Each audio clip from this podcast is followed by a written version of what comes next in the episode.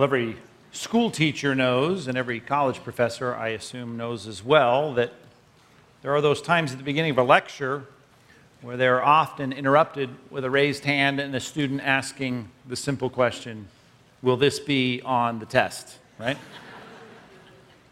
and every teacher knows that the answer they give to that question makes all the difference in how those students are going to interact with that material. Like when a teacher just makes a statement about something that needs to be done or should be done, they give some kind of directive, and the hand shoots up, and the question is, is that, is that an assignment? Right? Will that be graded? I mean, that, that's an important question if you're a student. Now, most Christians, they are quick to confess that the Bible is God's instruction book. They, they, they get that. They recognize that. But most Christians, sadly, they think it's a set of instructions uh, for which there'll never be an exam, right? And they read the Bible every day, they read directions in there and directives, and they see that God's saying this and that and do this and do that. But, I mean, most Christians think, yeah, it's not a real assignment. If it is an assignment, it's never one that'll be graded. But the Bible couldn't be more clear. The professor has been very clear on this matter, has he not? Capital P, that professor. I mean, 2 Corinthians chapter 5, verse 10, I mean, crystal clear, speaking to Christians, we must all appear before the judgment seat of Christ, right?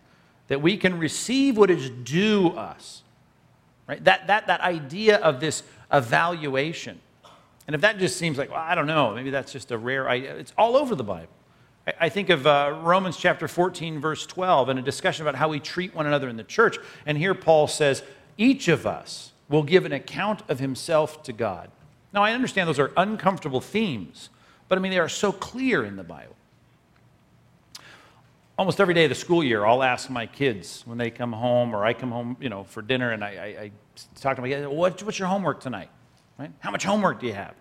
What kind of assignments do you have tonight? Now, my kids know enough about grades and assignments to know that it is never an acceptable answer to say, I don't know.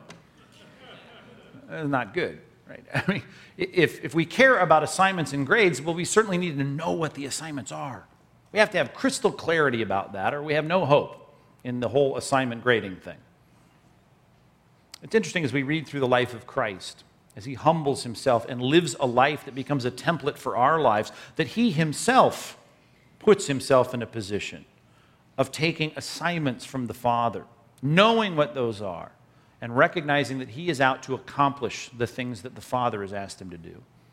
I mean, that is a, uh, a pattern we see, particularly in chapter 4 of Luke as we finish this chapter and we tie up this series that we've been looking at in Luke. If you haven't taken your Bibles yet and turned, there'd be a great passage for you to look at as we look at the last three verses of Luke chapter 4 after Jesus has come and presented his claims to his hometown. It started in Nazareth, as you remember. He went in the synagogue, didn't have a good reception there. He moves on to Capernaum. He teaches in the synagogue there. He heals Peter's mother in law there in Peter's house. And we saw all the healings that went on last week in the passage in Capernaum on the, on the afternoon of the Sabbath. We saw all of that. And now, at the end of this text, as you can imagine, there is a, a, very, a very high interest in having Jesus stick around in Capernaum. I mean, his, his authority in the pulpit was, was mesmerizing for these people. And the work that he was doing in the town to validate his claims as Messiah, I mean, they, they wanted him to be, you know, the resident rabbi.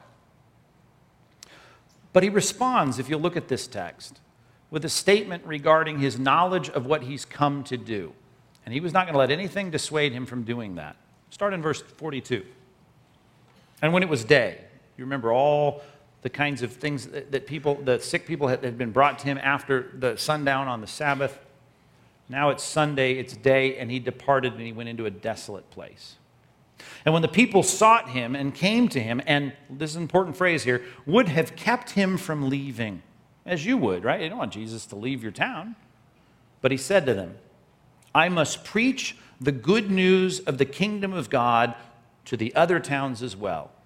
Now, here's the key phrase highlight this for I was sent for this purpose. Now, if you're thinking about that, why was Jesus sent? Most of us would rush quickly to the cross. He came to die for us, the resurrection. He came to validate his acceptable sacrifice through the, the validation of the resurrection. But really, here, what we see in view is his assignment, his purpose that was given to him to preach the euangelion, that word that has been a theme throughout this series, the, the, the the gospel, translated here, the good news of the kingdom.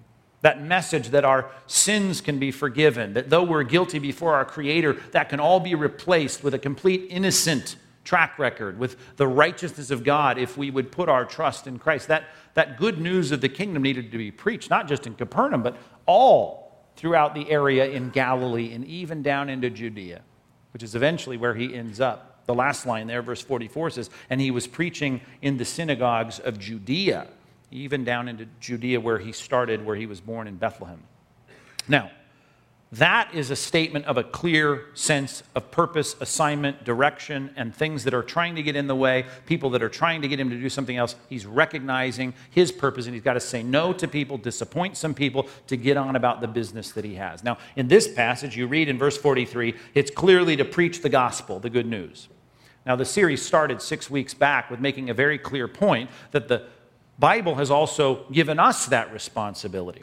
But that may have worn off because we haven't revisited it since then. And we may think as we learn about Christ as judge and Christ as deliverer and all these things, like, ah, it's that's the kind of message that just isn't going to go over well at my job. It's not going to work well in my neighborhood. And we maybe have tried to wiggle out of the responsibility. I just want to remind you before you see this as some kind of exclusive calling on the life of Christ, and really it's not your calling, or if it's our calling, it's certainly the pastor's calling or the missionary's. He'll do it. I'll just put some money in the bag and maybe let those guys do it. If you want to get out of that responsibility, maybe we need to revisit the idea that this is something that Jesus expects from all of us the privilege and responsibility of representing him in the world. And we looked at things earlier in the series on the Great Commission, Matthew 28. We looked at our call to be ambassadors in 2 Corinthians 5. Let me take you to another place just to make this clear, to tie in the thought of Christ finishing his assignment and then passing that assignment down to us. Turn with me, if you would, to John 17.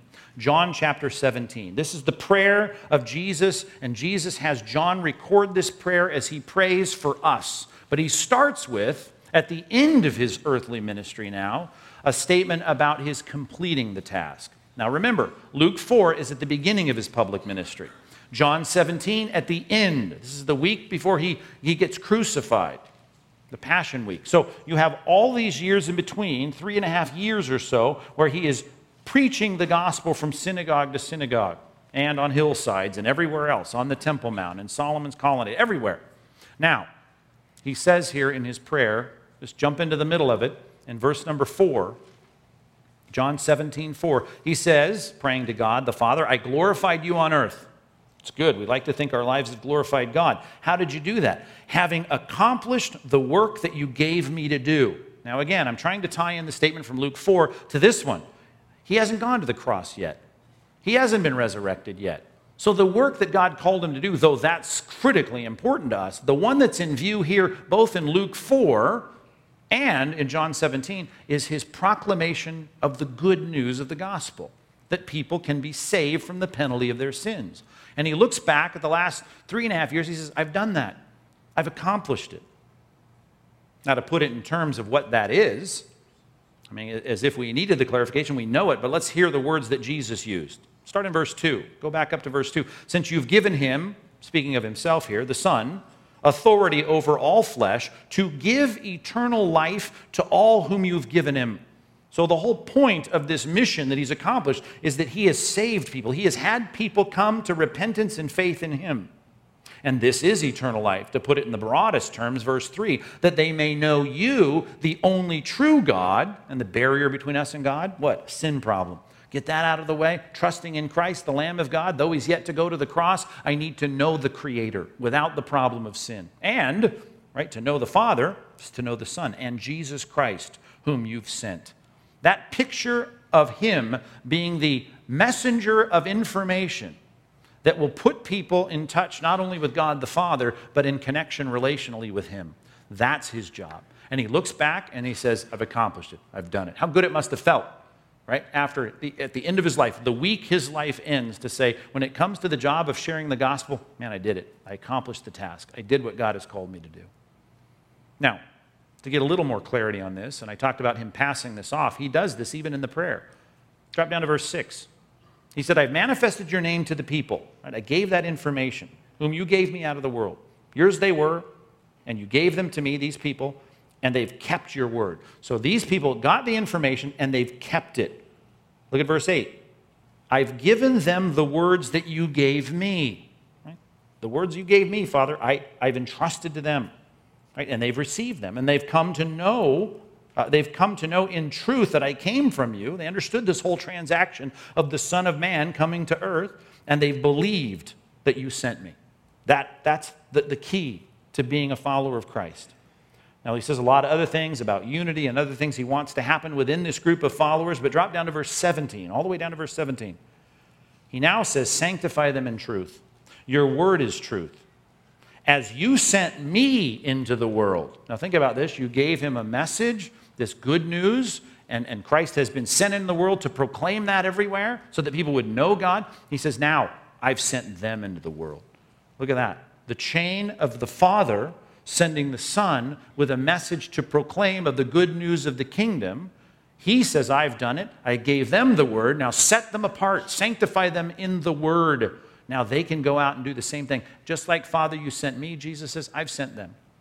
You may still say, Well, I don't see myself in that sentence. Great. Drop down to verse 20. Here you come. I don't ask for these only, not just this first generation of converts. He says, but also for those who will believe in me through their word. Do you need any other convincing that you and I are responsible to take the word and the message that's been given to us and to pass that on to other people? I know this may sound redundant, and if I've won you earlier in the series, fantastic. just call this reinforcement. But I got to think there are many people who've sat through six weeks of this message series about us presenting Christ to our generation and saying, I'm just going to let someone else do that. I'm just not, I don't think I can, I don't, I, it's not my calling. Number one on your outline, let's put it this way. You and I need to rethink our life's agenda. Rethink your life's agenda. You have a calling, and it is a calling that is so overarching in your life as a Christian that whatever you do and however you spend your hours every week, this has to be an integral part of that. You are an ambassador of Christ. You're called to make disciples. You're called to help people in your sphere of influence know God and Jesus Christ, whom He's sent. That is an agenda item that is to infiltrate all that you do. Well, I'm a mom, I'm raising kids, you know, I'm a dentist, I sell insurance, I work on spreadsheets all week. That's what I do. Listen, your agenda in life supersedes where you live out that agenda and what you do for a job and what your business card says. Yeah, you may be an architect, you may be a builder of homes, you may be whatever you are, school teacher. But the bottom line is when God called you to be His, He called you to take the message that saved you and pass that on to other people. And that was an agenda that Jesus said He understood and He was going to do it. And he was going to make sure he went around making that happen. He knew his purpose. For this purpose I was sent. Now, he said, everyone who's become a Christian has been sent just like he's sent. There's just no, there's no wiggling out of that. You've tried? I've tried. There's no wiggling out of this. We've got to share the message. It is the agenda God has given us.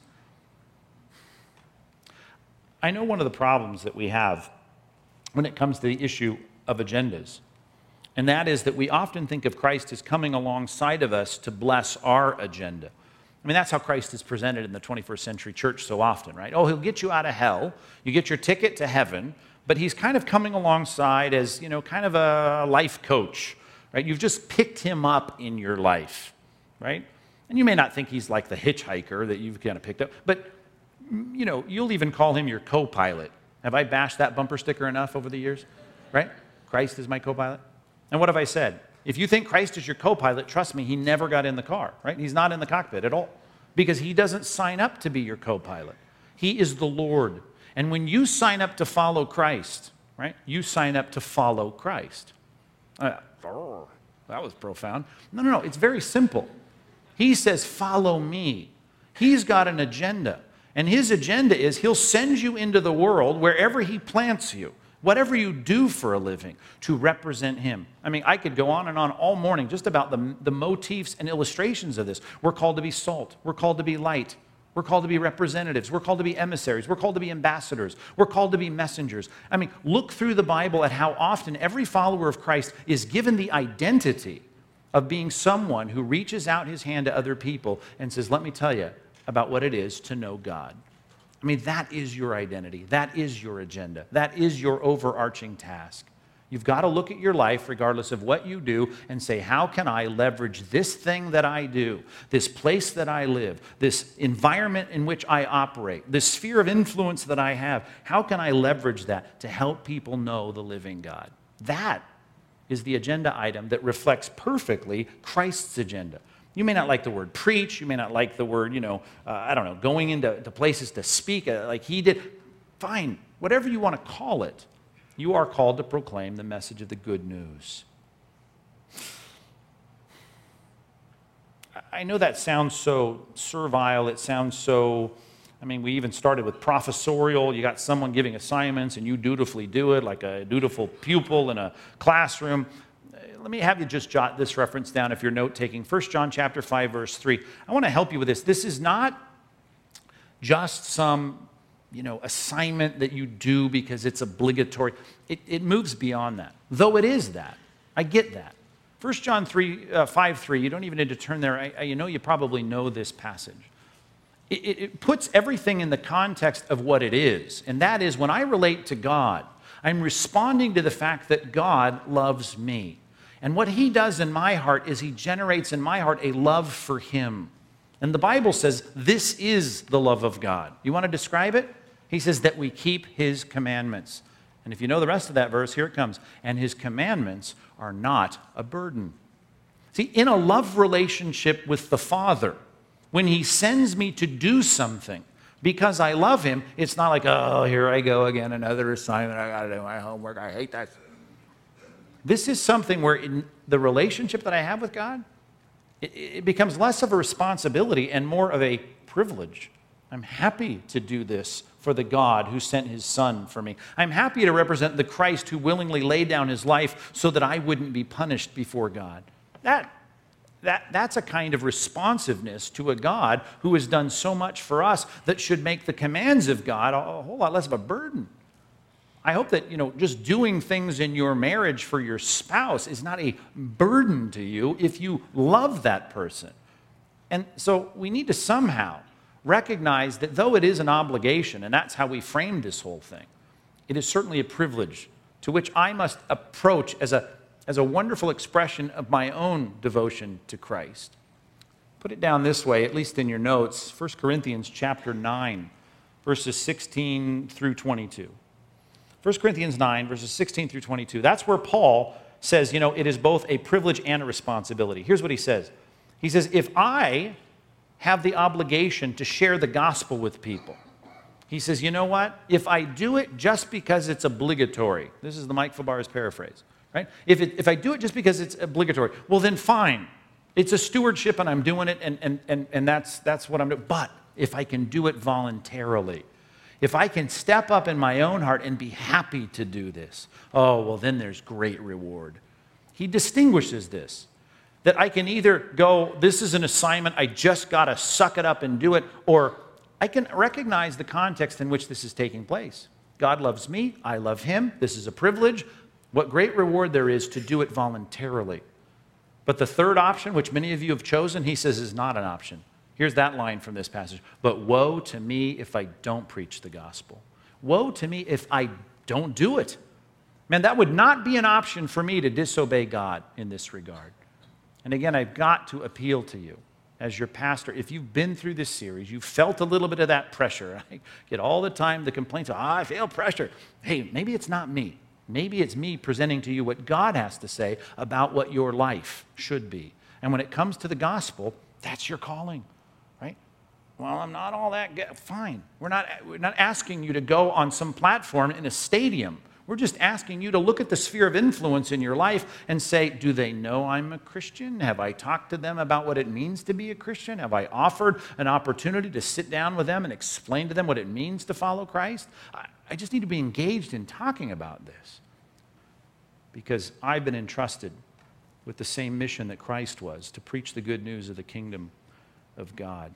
And then I love how that ends. If you know that passage in 1 Corinthians 9, he goes on in the last three verses to talk about the fact that no matter where I'm at, I'm going to do it. And if it's to the Jews, man, I'll adapt there and I'll, I'll preach the gospel. I'll do what I can because I want to win some Jews. And if it's to the Greeks and they don't have all the Jewish customs, fine. I'll put those all aside and I'll preach to the Greeks. If I can win some, great. If it's to the barbarians, to the lawless, fine. Forget it. Forget all the things of this and that. I'll go, but I want to preach Christ. And he ends this way so that by all means, right? I'll be all things to all men so that by all means I might win some.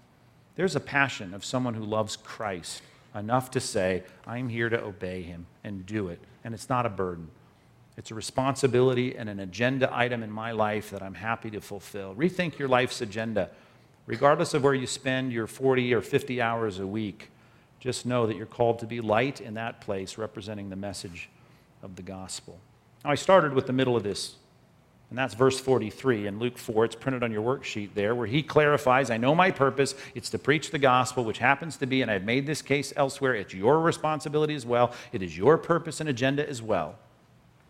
But in verse 42, I want to show you that to do this, he had to disappoint some people by saying, I know you want me to do something else. In this regard, we want you to stay here, be the resident doctor, and heal all of our sick people. And we'd like you to stick around here. And he said, I can't just do this one thing. I've got to do this thing because this is in keeping with my calling to share Christ. Verse 42, look at it again. When it was day, he departed and went to a desolate place. And the people sought him, and they came to him and would have kept him from leaving. They tried.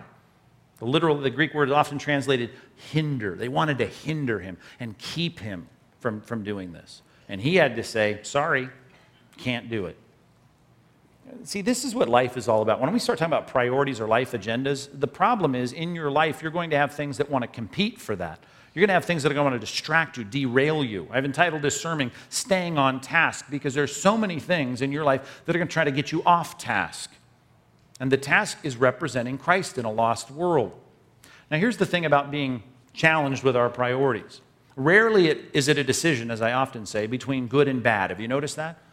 Right? It's not like, hey, do you want to go, uh, I don't know, mug an old lady this afternoon or share Christ with somebody today? And those aren't the options I'm, I'm often you know, faced with. The questions are not between good and bad.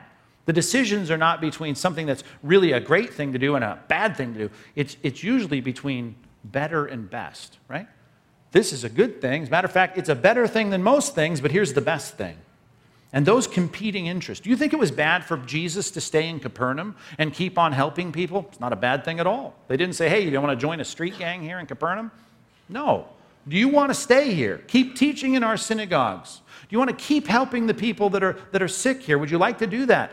That's a good thing, but I'm going to say no to a good thing because I need to do the best thing. Well, how does that work in our lives? Well, I guess I'd have to ask what hindrances or distractions are there in your life that are squeezing out your evangelism, that are keeping you from speaking up about Christ? Put it this way number two, you need to be aware of those things. Beware of life's distractions life's distractions. The good thing that you're called to do Monday through Friday may become a distraction that squeezes out your opportunity to share the gospel. Did you catch that? It is a good thing for you to be a great employee. Be a great employee. But being a great employee may become so overwhelming in your life that it keeps you from ever really opening up your mouth and talking about Christ. Being a good parent. Moms, you want to be a great parent? You want to go to every little league game you can. I get that. But you see, maybe in being a good mom, what you've done is become a lousy evangelist, and you've not really been active in sharing the gospel with people in your life. See, there's a lot of things that compete for our interest that are good things, and all I'm telling you is we need to do what Jesus told us to do, and that is Matthew 6:33, seek first the kingdom.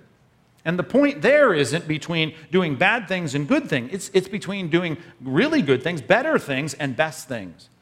In other words, he says, you know what? God knows you need to eat. God knows you need an income. God knows you need a job. The problem is the pagans are so laser focused on that, they really don't put the, the kingdom agenda first. They, ne- they can never get the right things at the top of the list. It's always the good things. He says they chase after all those things, and the Lord knows you need them, but you seek first the kingdom of God and his righteousness, and all these things will be added to you. Well, see, if I don't put all my attention in work, you know, I don't know, I could lose my job. The promise of God is this that if you include in your agenda, that your sphere of influence is to somehow represent Christ in that industry, in that office, in that sphere of influence, and you recognize that and maybe say no to some new client or no to some advancement or promotion, or you don't climb the corporate ladder the way they tell you to because you're trying to do other things with your life, the Bible says God will take care of you. He promises to take care of you. You miss a few soccer games because you're building relationships with a neighbor so that you can lead that gal to Christ, then you know what, moms? Maybe you missing a few soccer games isn't the end of the world. Maybe in reality, what you see as something less than a perfect mom or a perfect employee really becomes something that's a win in heaven. Do you understand what I'm saying? That you now become someone who is not so tied up in other things that you're distracted from doing the main thing God's called you to do. To put it simply, if you're too busy to share the gospel with people, you're too busy. Period. You're too busy.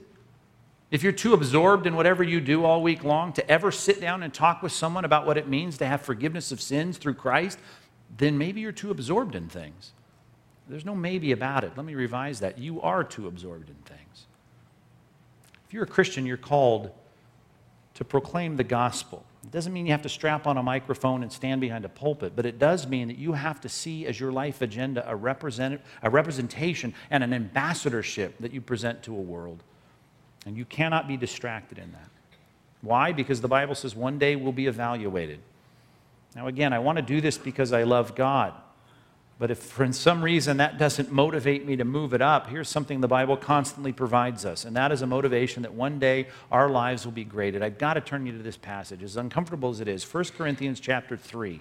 1 Corinthians chapter 3. I want you to recognize, as you think about your evangelistic call, as awkward as that may seem to some of you, your desire to please God must include this because if it becomes something that gets squeezed out of your life, one day as you answer to God, you're not going to be happy about that outcome. Here's how it's put in this passage. Now, I understand the context here. 1 Corinthians chapter 3 is about the church and how people are coming and investing in church in terms of leadership and teaching. But the principles clearly apply across the board. Verse 12, if you glance through the first few verses there, you'll see we're talking about Christ being the foundation, verses 9, 10, 11.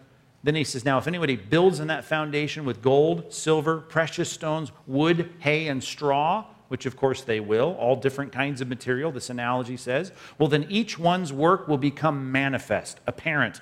It will be clearly displayed for what it is. For the, I love the way the translators do this, they, with a capital D, right? Because no adjective to describe what we're talking about, but the context makes it very clear the day.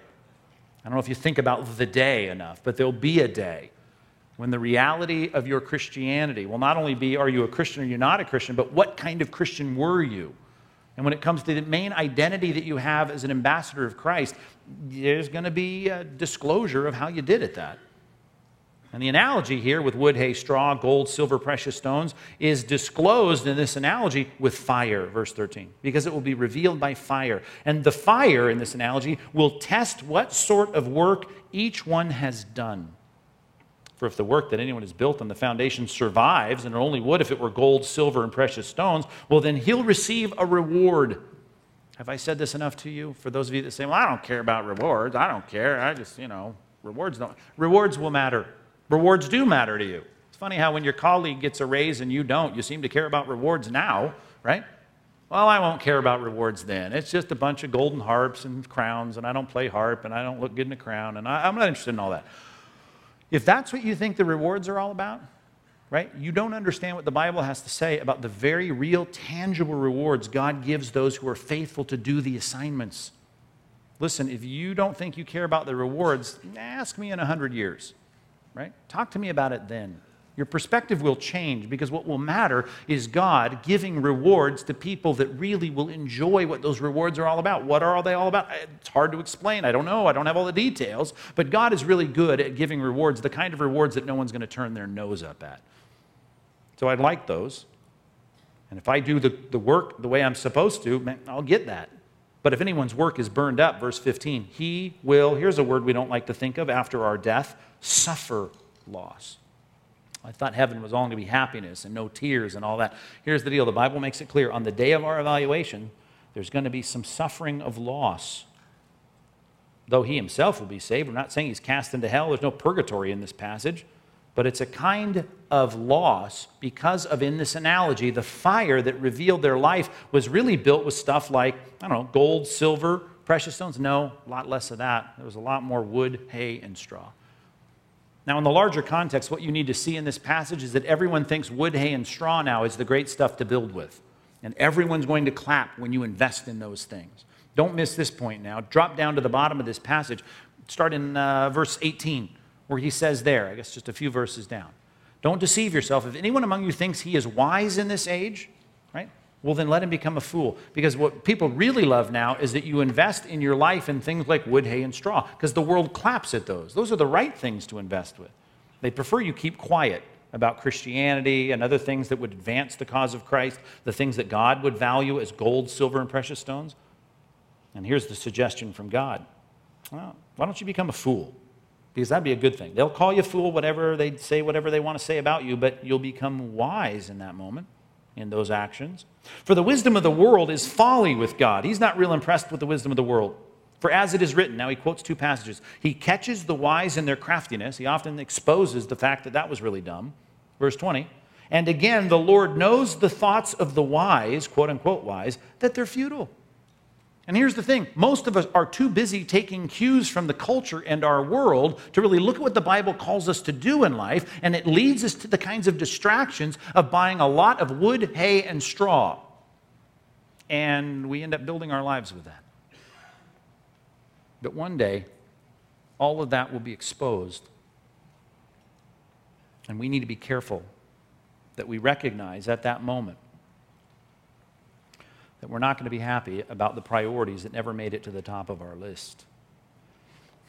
Now, I can talk about external things that hinder us because that's the passage. I mean, at least in the passage in Christ's life, people were saying, please, please, stay here. And he said, no, I can't do that because I need to do this. Good thing, say no to the good thing for the best thing. But a lot of the hindrances that we have when we think about proclaiming the good news of the kingdom isn't external pressure, it's internal pressure. It's internal distractions, it's internal hindrances. Am I right? I mean, most people in this room that do not talk to people about Jesus Christ, it isn't that people are physically pressuring you or telling you don't, because you don't do it because inside you're inhibited.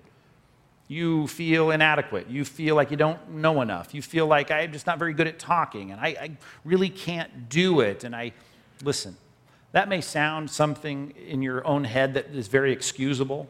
Matter of fact, some people think it's humility, and humility is so godly and virtuous, and you feel fine about making those excuses. When you think that way, be sure to remember Exodus chapter 4, when Jesus, I'm sorry, when God speaks to, to Moses, and Moses, when he's been told now to go and speak to Pharaoh and fix things there and bring the children of Israel out into the wilderness, Moses gives him the, the humble excuse. Nah, I'm not very good at that. I've never been an eloquent speaker. You know, I'm no, I'm no preacher. Nah. He has that whole thing. And it's really one of the few times we see God in the Bible. I mean, we see it from time to time, but he looks at one of his choice, honored servants. I mean, he would become one of the most important figures in the Bible. And it says, this, right, angered the Lord. The Lord became angry. You may say, oh, what a humble guy this is. This is not a humility that God cherishes. It's nothing he's going to be happy with in our lives. He gets mad at him. Do you remember the, the argument that went on there? When he says, Why don't you, here's a literal line from, from Moses, send someone else. Why don't you send some? Never a good idea to tell God, you know, when he's saying, I need you to go, to say, ah, send somebody else. We need, the, we need the mindset of Isaiah 6. Remember that one? Here am I. Send me. I'll go. Is there a willingness there? It's like Jeremiah. He was persuaded to go a little quicker than Moses was. And he had the same excuse I'm inexperienced, I'm young, I don't know that I'm very good at speaking. And God says, I need you to speak up. And Jeremiah was convinced. Moses here is struggling.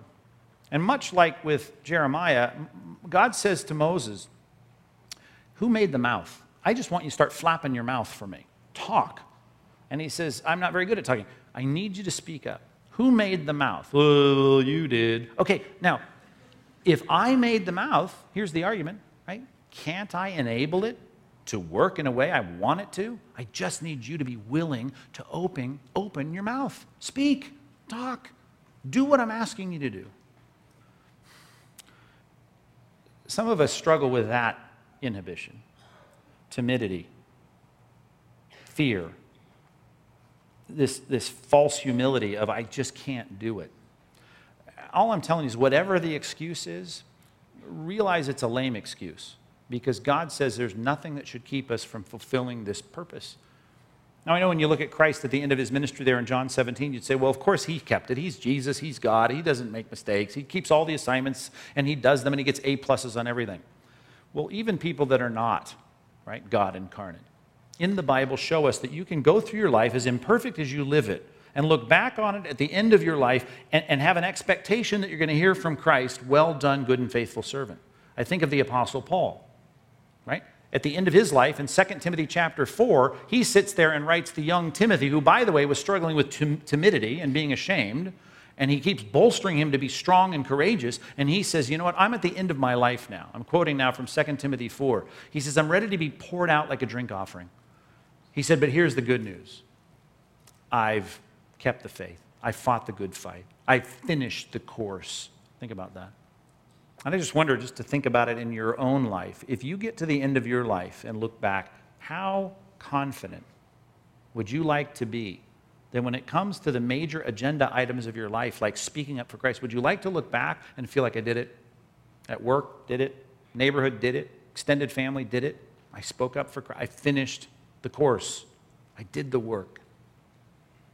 I, in pastoral ministry, obviously, we're dealing with death all the time. And yesterday I was talking to a um, man who's been sent home from the hospital. Um, great brother in Christ here in our church, and they've done all they can do. His cancer's out of control and a lot of complications. So they've sent him home to die. They say he's got about a week left to live. So I get on the phone with him yesterday and I call him, hey, Pastor Mike. And of course, he sounds weak and he's dying. And we just sat there on the phone and, and, and he reminisced about his life. And, uh, you know, I don't know, he could die this afternoon, maybe the last time I ever talked to him, but there was that, that kind of reflection on his life and that thought about his life. And you can't help but talk to a dying man, knowing he's got very little time left, and not think of your own life. You know, here he is in hospice, ready to go, and I'm thinking about, you know, the day I'm in hospice or when I'm on a gurney in a, in a hospital. If I don't die in some tragic accident by surprise and I know it's coming, I think, how, how confident will I be able to be? Like this guy I talked to yesterday, you know, that sense of I'm ready, I've done my job, I've done what God called me to do. I mean, you don't have to be the Apostle Paul or you don't have to be Jesus Christ to be able to say, I did it, but it's going to matter what you do today, this week, next month, this year. There's an old adage we say a lot around our house as now, so then. Right? A lot of people think, I'll get to it later. I'll do that later. See, I'll start doing those kinds of things down the road in the next season of life. And that's a good principle to remember. If you're not willing now to get involved in these things, I don't think anything magic's going to happen in your life down the road. God has put you right now at a place where you've got to make decisions. Am I going to speak up for Christ in my sphere of influence or not? Beware of life's distractions. As Jonathan Edwards said in his resolve, we need to think often of our day of our, our dying. That maybe helps us to recognize there'll be a day when the bell rings and we got no more time to work on the things that God asked us to work on. Today'd be a good day. This week would be a good week to purposefully get involved in fulfilling our duty as representatives of Christ, proclaiming the good news of the kingdom. One last verse in the chapter, Luke 4:44. When I study this passage and I'm contemplating and meditating on this, this line, it's so simple. For one, it was interesting because if you look at the parallel passages, in the Synoptic Gospels, you'll see Matthew and Mark talk about him preaching in the synagogues and around Galilee or in the region of Galilee. Luke 4, though, verse 44, speaks of him preaching in the synagogues of Judea. And it's just like Luke, the you know, meticulous historian, to talk in these terms, I think, because if you know your geography, of course, Galilee is up there where Capernaum is and where Nazareth is, around the Sea of Galilee. Well, Judea is down south where Jerusalem and Bethlehem are, right? And, and here I thought to myself as I contemplated the contrast between the way Mark and Matthew said it and the way that Luke said it and described this, is that Luke went even further, which is, of course, true.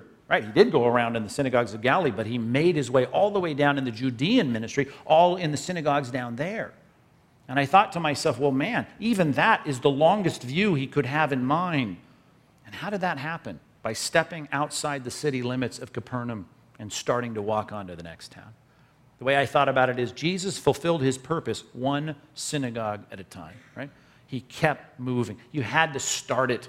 You think about that old adage, you've heard the adage, you know, the longest journey begins with, with a single step. Remember that?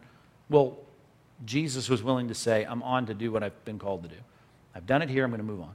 He made progress. Number three on your outline, just as we wrap up not only this sermon, but the whole series on presenting Christ, let me just want to make sure you're making progress. Be sure you're making some progress. Some of you, maybe this has been such a, you know, concerning and petrifying series that you think, I, I'm picturing someone you're talking about, and I cannot see myself doing that at all. I know people that do that. They talk naturally about Christ. They're always yakking it up about Jesus. I, I can't see myself doing it. Great. You need to see what you're seeing. But instead of seeing that you're going to jump into this, maybe you, let's just start by taking the first step. I mean, let's just, let's just make progress. Okay? Jesus went one synagogue, he had to leave Capernaum on his, on his road to the next synagogue to do what God had called him to do. Let me give four quick subpoints here. Number one, and this is kind of how our series started, this is a different list with a little bit of overlap. But if we're going to be involved in what God has asked us to do, Maybe you're thinking, I can't see myself sharing the gospel this afternoon at lunch. Fine. Can we start with this? Letter A. Can you just identify, right, the people in your life that need Christ? List people who need Christ by name. List them. Put them on a list. Write it down. Put it in your iPad. Put it on a, on a Word doc. Jot it down on a yellow tablet. Who do I know in my life, in my sphere of influence, the people I run into on a, on a weekly basis, who do I know that needs to submit their lives to Jesus Christ? Just list those. Just that act right there begins to provide some clarity as to who it is that God might have me be the messenger.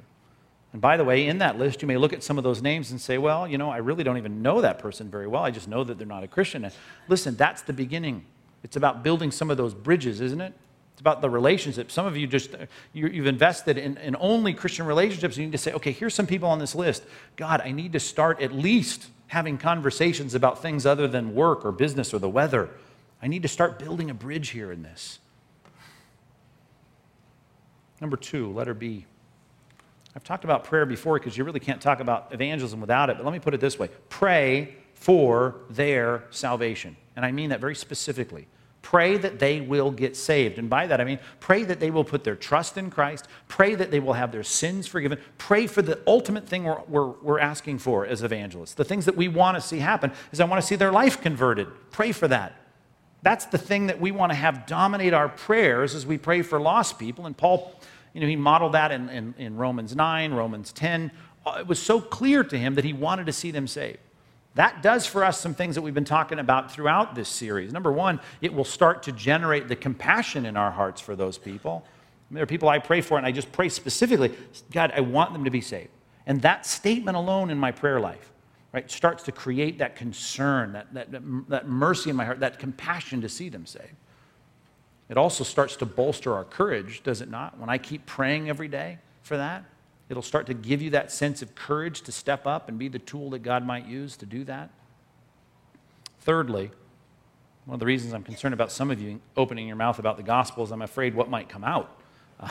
I need you all to make sure you have, letter C, master the gospel message.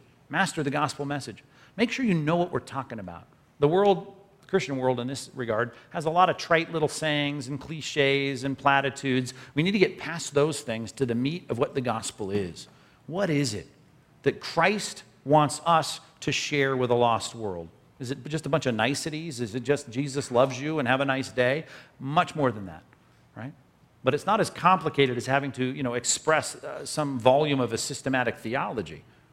But there is something to it. And we've talked about it in a lot of different messages with the ideas of God being, as we did in this series, the, the judge. And because he's creator, because he's holy, it puts us as sinful people in trouble with that judge. And yet, his love has created this perfect solution to our problem and the mercy of God in Christ on the cross. I mean, we need to have that in our heads. We need to clearly master that message. And one of the best ways at the church, by the way, here at Compass to do that is for you to go through our one on one discipleship program. If you haven't been through that, what a great tool for you to sit down one on one with someone and start at the beginning, which gets you thinking through your own testimony and how God came to reach you. And we move into the attributes of God and how to get accurate information from our Bible study and our prayer lives, and ends up in chapter 9, which is the second to last chapter, and saying, Can I clearly communicate the gospel message?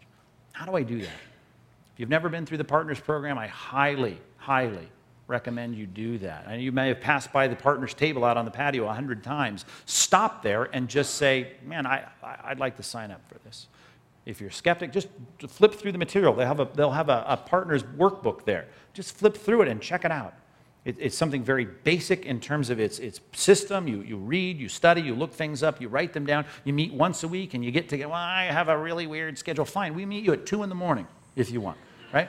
We'll find someone crazy enough with your schedule to match you up so you can sit there with them at, at, at 7 Eleven at 2 in the morning and, and, and buy the Slurpee machine and, and work through the partner's manual.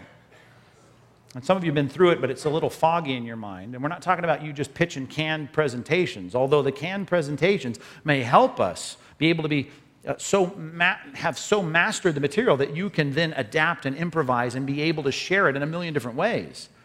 Uh, if you just want review on that, that website that we have up, it's called sharetheumbrella.com. Sharetheumbrella.com, which is basically chapter 9's final you know, output of the basics of the gospel presentation. I got to make sure I understand something about substitution of Christ on the cross, about the resurrection and its role, about God being creator, holy, just, loving, all of that. The, the primer on that, sharetheumbrella.com, which we need to turn into an app would be great. We need to do that. Someone do that.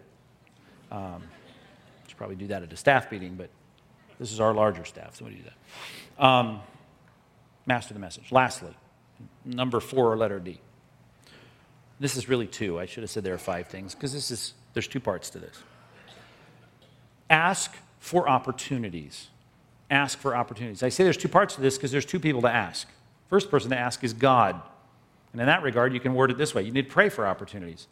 Now, I did say this specifically in the very first session of our series. We talked about the role of the Holy Spirit, right? That He orchestrates situations and all. So you need to pray that He would open up opportunities. Well, I'm just saying it again.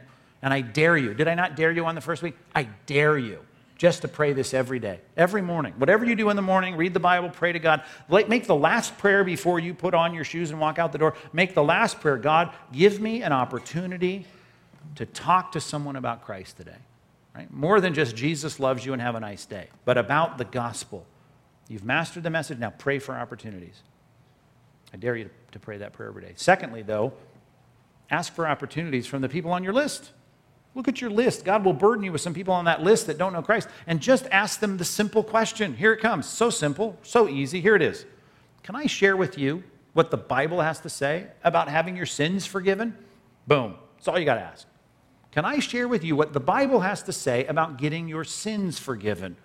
It's very simple. All of us deal with the issue of guilt at some point in our own conscience. We deal with that. Let's just ask if we can talk about that. And if you've mastered the message, whether you do it through a system or whether you just sit there because it's so, in, so in, ingrained in your thinking, you adapt, you improvise, you share the message of what it means to put our trust in Christ and repent of our sins. Every time I ask my boys about their homework, I get the, uh, I got two chapters in algebra. I got, uh, like, what is wrong with you, right? You, you're not into this? And they say, well, Dad, were you into that when you were? Well, okay, well, you got it right. Um, I get it. I get why you're not into it, right? And I get why I wasn't into it when I was in your shoes. And I get why sometimes we look at evangelism and you think you're not into this as an assignment from God. Listen, the reason is the kids don't have that view that's long enough to connect what they really want with doing their homework. Right? As a parent, you're trying to get them to see it, even if they don't see it, at least to do it. Whether you do it voluntarily or you do it under obligation and compulsion, you got to do your homework because there are effects and ramifications. Do your homework. Do your homework. Get a good grade. Get a good grade. Get a good resume. Get a good resume. Get a good job. Get a good job. You actually get money to get out of our house and, and buy your own food and pay your own tea, you know, green fees, and it'll be great. Go, right? And the better you do in school, right, there are connections to your life and the better you do in life. I mean, not always, but 90% of the time. So we want you to do your homework. Now, very few kids get that. Oh, I'm going to do my homework tonight because I'm going to earn green fiend money, right? Nobody, they don't think that way. But here's the thing I get the fact that when you get those grades, there's really no immediate, real, tangible gratification. But the thing about evangelism and the, and the assignment God gives us to represent Christ in this world, though there is a then and there reward, kind of like homework and the payoff down the road, I get that, and I don't know what the reward will be, and I don't know what it's like, but you're going to really like it, so this will be good. But there's something much more now about the reward of evangelism. You engage in the assignment this week, as I've tried to dare you to do. You get engaged in doing what God has asked you to do. You will get the reward not only then, you'll get the reward now, a different part of the reward. I know I quoted this earlier in the series, but you, you do remember there in, in John 4 when Jesus was sharing with the woman at the well. The woman at the well goes into town. She gets all these people in Sychar riled up about the Messiah, and then they come back. And now Jesus is talking with his disciples about what it means to engage in the harvest. And as they're walking back in an eager anticipation to learn about the Messiah that this lady had told them about, right, he's trying to explain how important it is. Here's what he says He says, Look, I tell you, lift up your eyes and see that the fields are white unto harvest, right? They're ready to go. And then here's the word, and it's the key word in this, in this verse already, verse 36 is already the one who reaps is receiving wages. Now think about that.